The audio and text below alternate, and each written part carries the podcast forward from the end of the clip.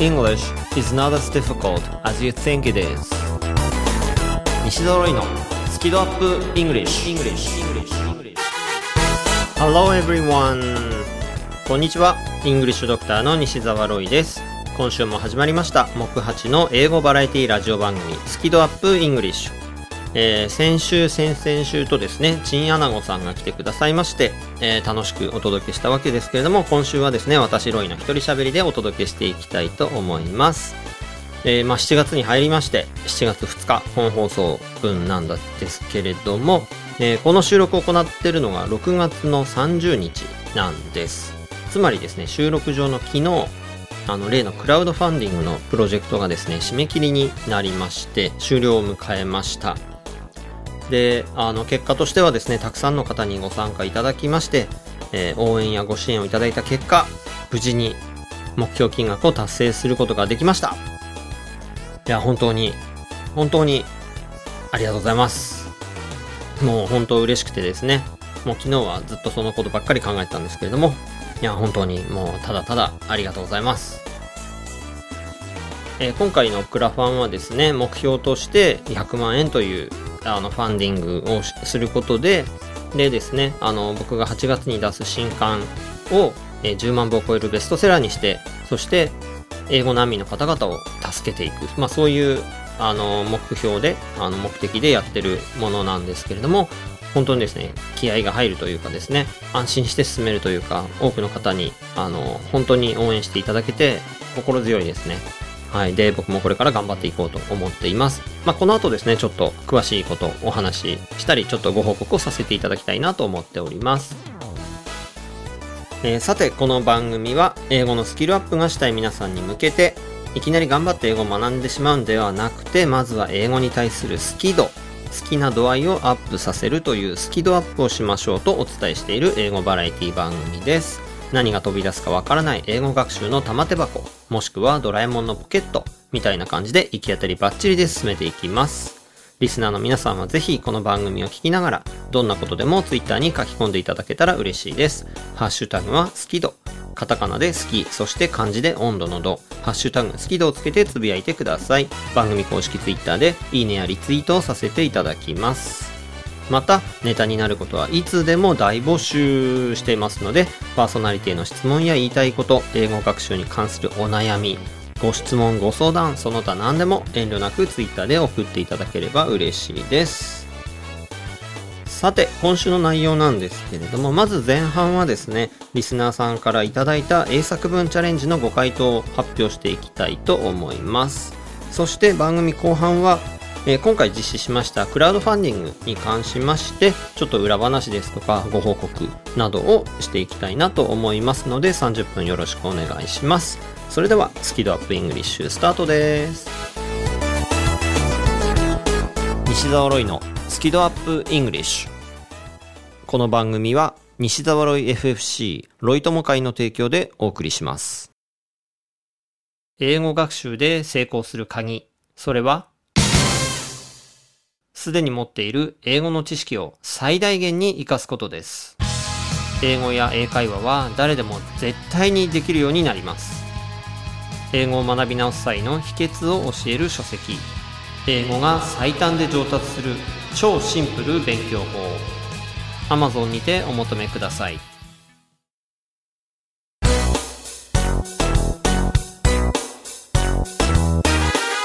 西揃いのスキドアップイングリッシュ。リスナーさんによる英作文チャレンジ発表。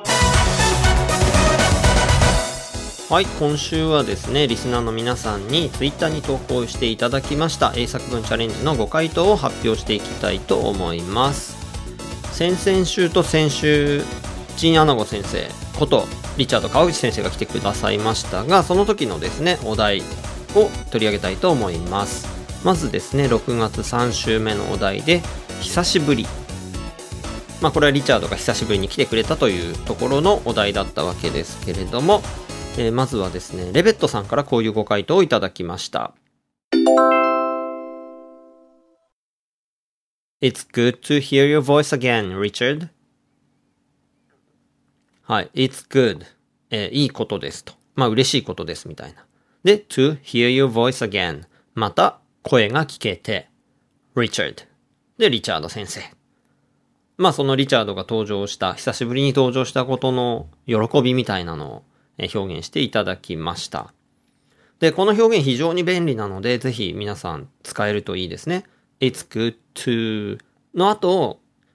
レベットさんの答えは hear your voice again 声を再び聞くという言い方だったんですけども、例えば、再び会った時に see you again みたいに言えば it's good to see you again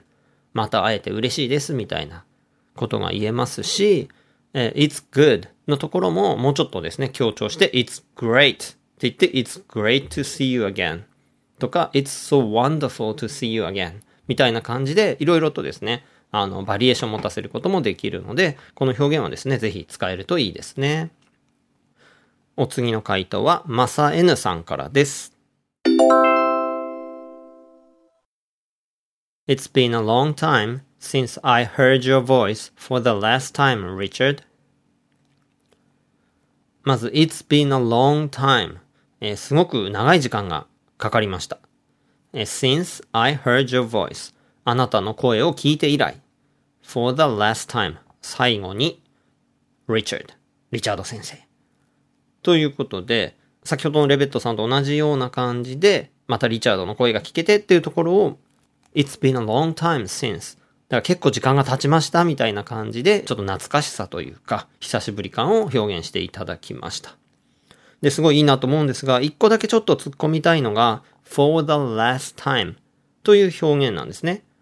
で、これをまあ日本語で言うと、その、だから最後に声を聞いたみたいな、この最後にという意味で、for the last time っておっしゃってると思うんですけども、ちょっと意味が違うんですね。えっ、ー、と、for the first time っていう表現が反対の表現であって、それは初めてっていう表現なんですよね。で、ちょっとですね、こう、人生の時間軸みたいなものを思い浮かべてみていただきたいんですけど、人生の中で5回とか10回とか繰り返し起こることがあって、それの1回目を指して for the first time っていうわけですね。なので、それで初めてっていう意味になるんですけども、じゃあ、for the last time っていうと、その人生の中での一番最後だって意味になっちゃうんですよ。つまり二度と起こらないという意味での最後という意味になっちゃうので、なので、リチャードに対してですね、I heard your voice for the last time って言ったらもう二度とお会いしませんよとか、リチャードを殺しちゃうとか、なんかそういうことになってしまうので、あの、微妙な違いなんですけど、この4がいらないんです。I heard your voice that last time. っていうことで、その最後に前回声を聞いたっていう言い方になるので、あの、前置詞の4はつけないでくださいね。これ危険ですよ。で、ちなみにもっと楽な言い方だと、last という一単語だけでも OK です。だから、I heard your voice last とか、I heard your voice last っていうふうに last の一単語だけで同じ意味を表せますので、まあ、その方が楽かもしれません。はい、お次は、都市アット中野区民さんからのご回答です。I went to the cinema last week for the first time in six months to watch a movie. はい。まず、I went to the cinema. 映画館に行きました。ちょっとイギリスっぽい言い方でいいですね。went to the cinema. Last week 先週。そして for the first time in six months この6ヶ月間で初めて。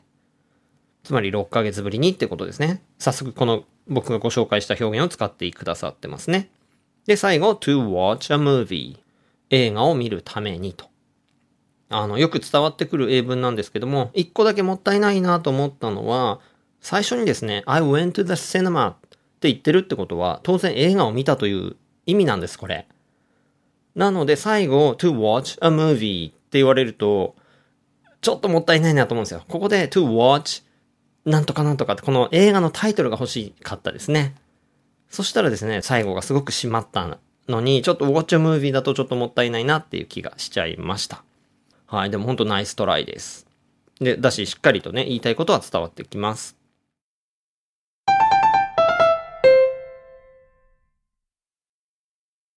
えー、では次はですね、6月第4週に放送しましたお題がマインド。こちらのご回答を発表していきます。まずはともさん。I participated in the experience session sponsored by Itoen. I felt the taste, smell, and slow time with various ways of drinking green tea. I organized my mind. はい。I participated. 私は参加したって言ってますね。で、in the experience session sponsored by 伊藤園。あの、伊藤園さんがスポンサーしている、なんかセッションに参加されたんですね。体験セッションですかね。で、I felt 私は感じました。the taste 味、smell 匂い、and slow time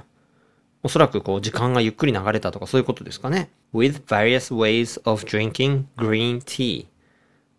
えー、緑茶、お抹茶をいろんな飲み方をされたんでしょうね。I organized my mind 私は心を整えましたと。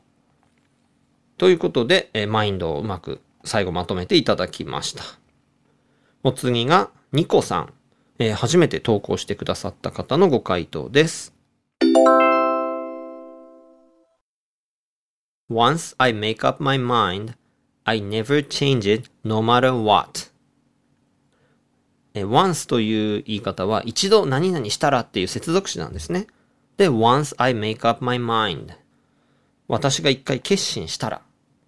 I never change it. 私は決してそれを変えません。no matter what. 何が起ころうとも。ということでですね、ちょっとすごい決心ということを語っていただいたんですけども、この make up my mind っていう言い方も非常によく使いますね。決心するという時に make up my mind こういう言い方しますね。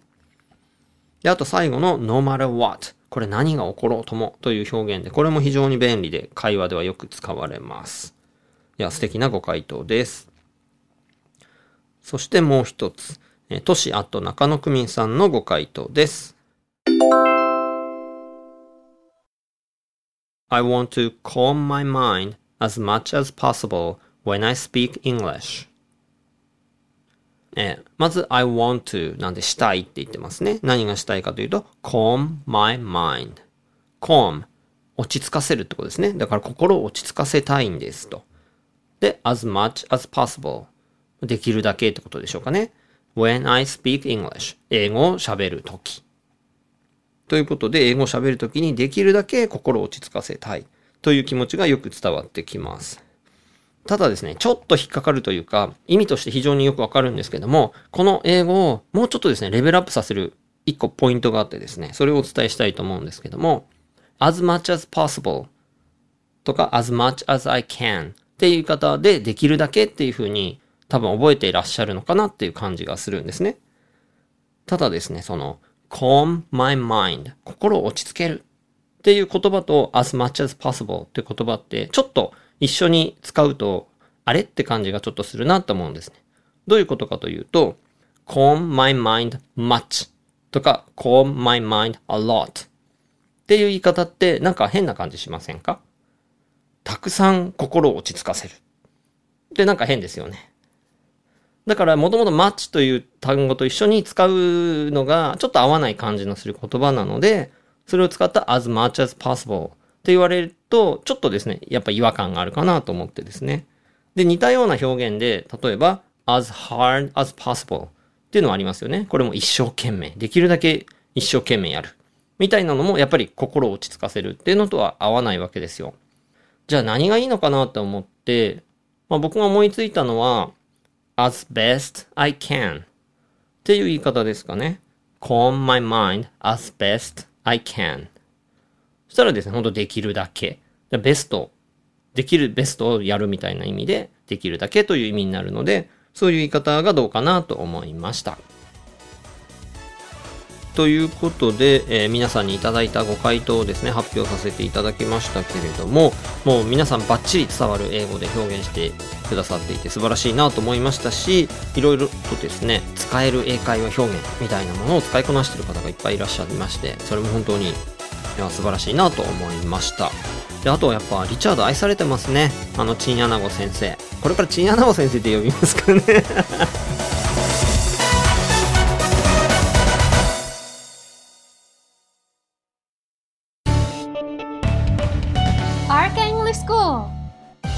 Hey guys, it's me Richard. どうもどうもリチャード川口です。ちょっとちょっとちょっと宣伝タイム。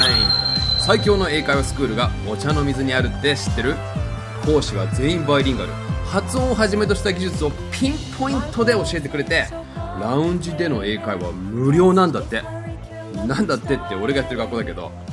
詳細は rkenglish.com で。Rkenglish www.com. See you all there English is not as difficult as you think it is 英語はあなたが思うほど難しくはありません西揃いのスキドアップ English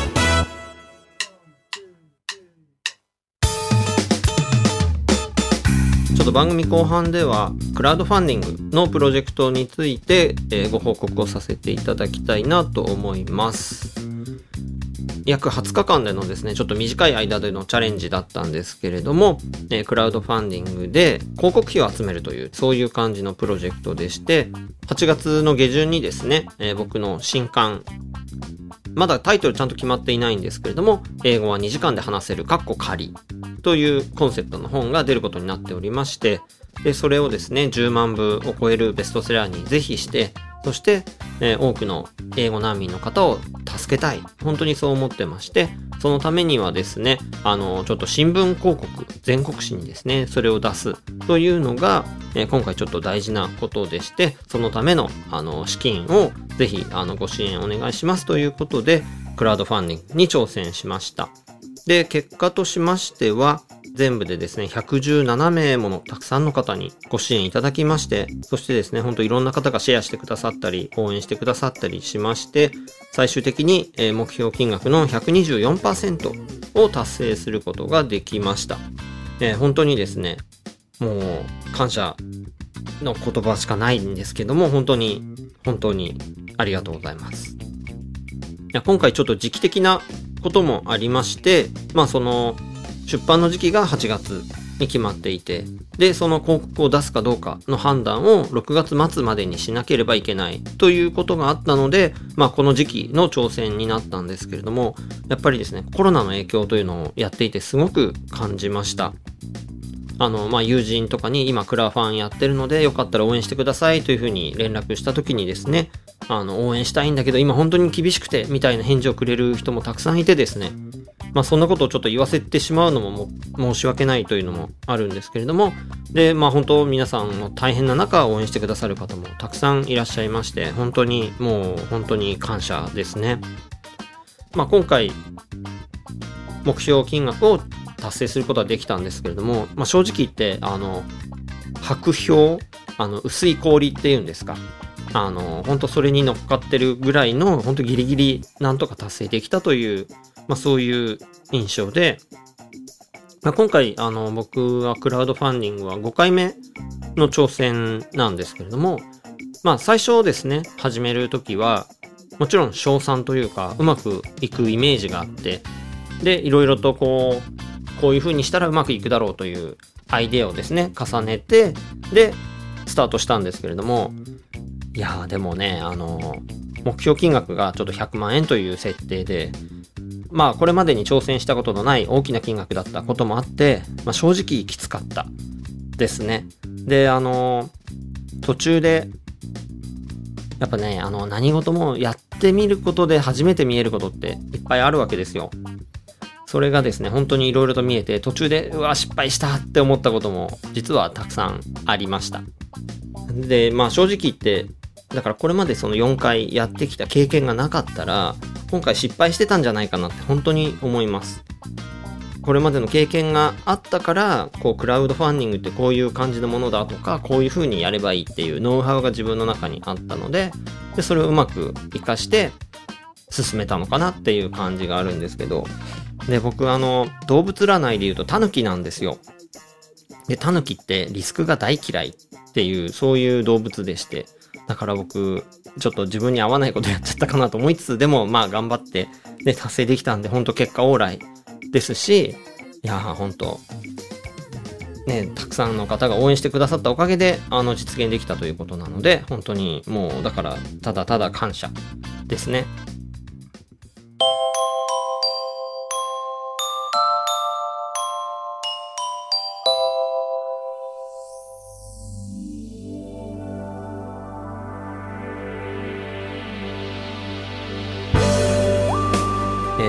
僕はもともと本当に英語喋れないっ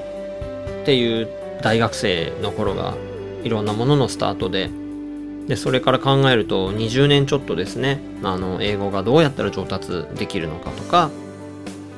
そういうことをま研究してきてるわけですけどもで英語を本格的に教えるようになったのが2006年ですからまあ15年くらい経ってるんですけどもまあその間まあ必死にまあ僕はできることをやってきたというつもりなんですけども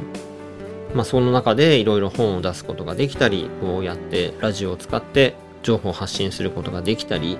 まあ、いろいろしてきたんですけれども、まあ、今回、あの、本当たくさんの方に応援していただけたっていうのは、なんか僕の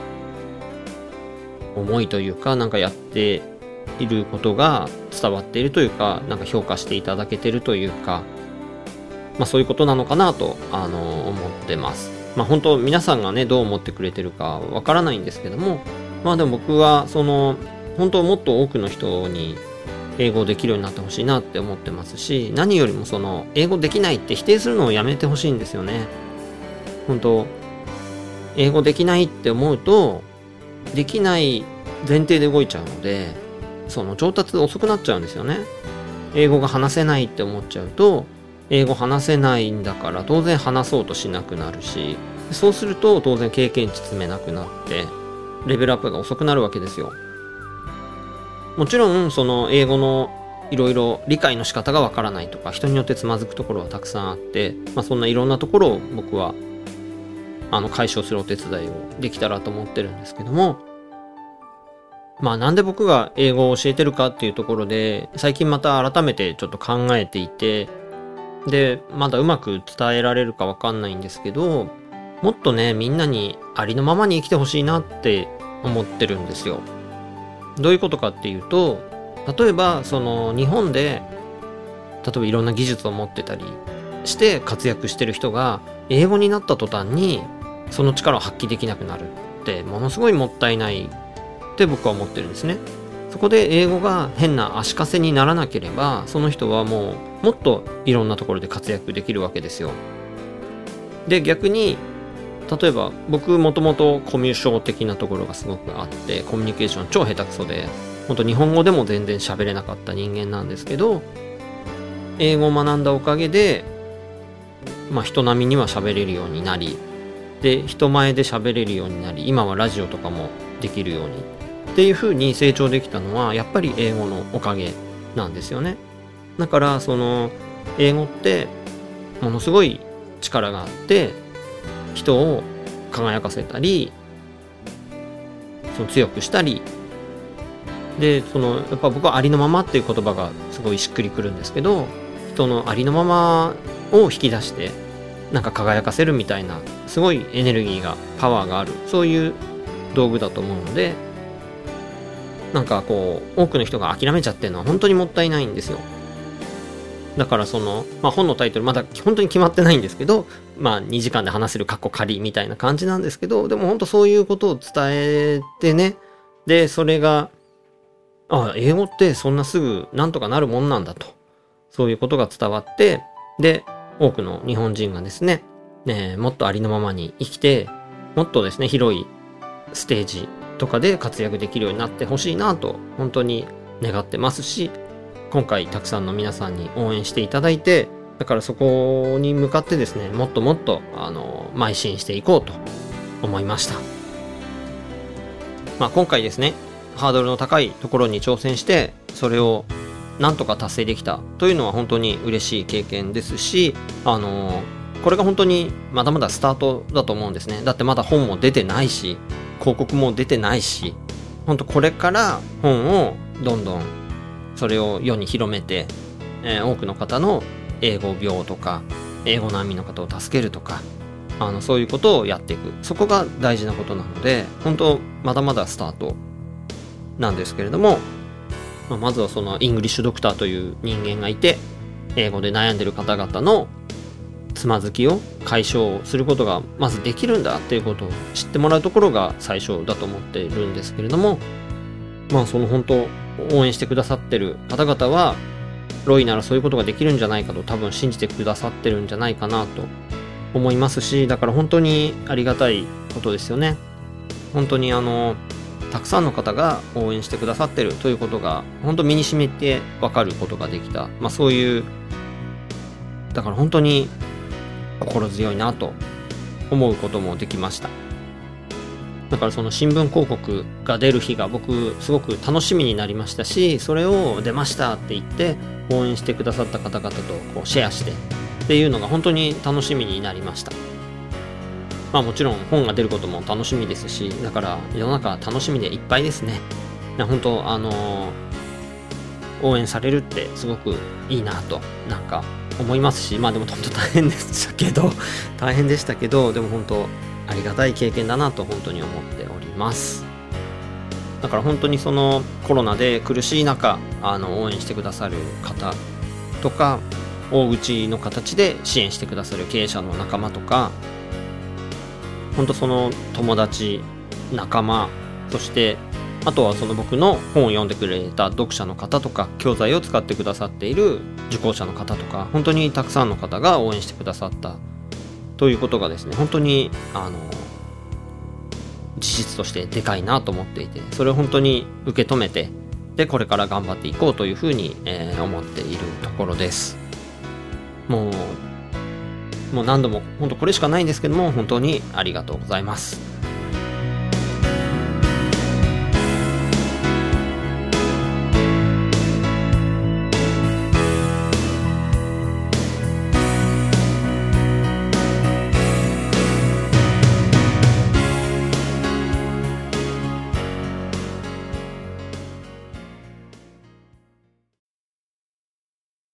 西澤ロイのスキドアップイングリッシュ。この番組は西澤ロイ FFC ロイ友会の提供でお送りしました。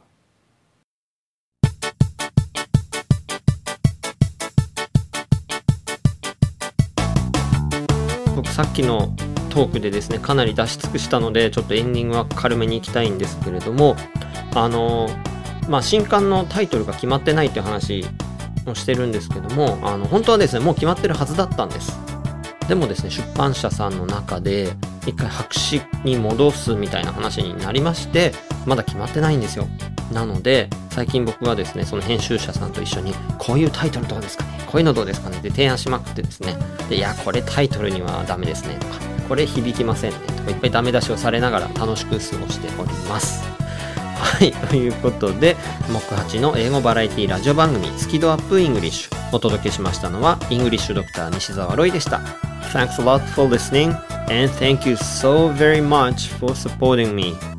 Alright, don't forget to tune in again next week. Bye bye!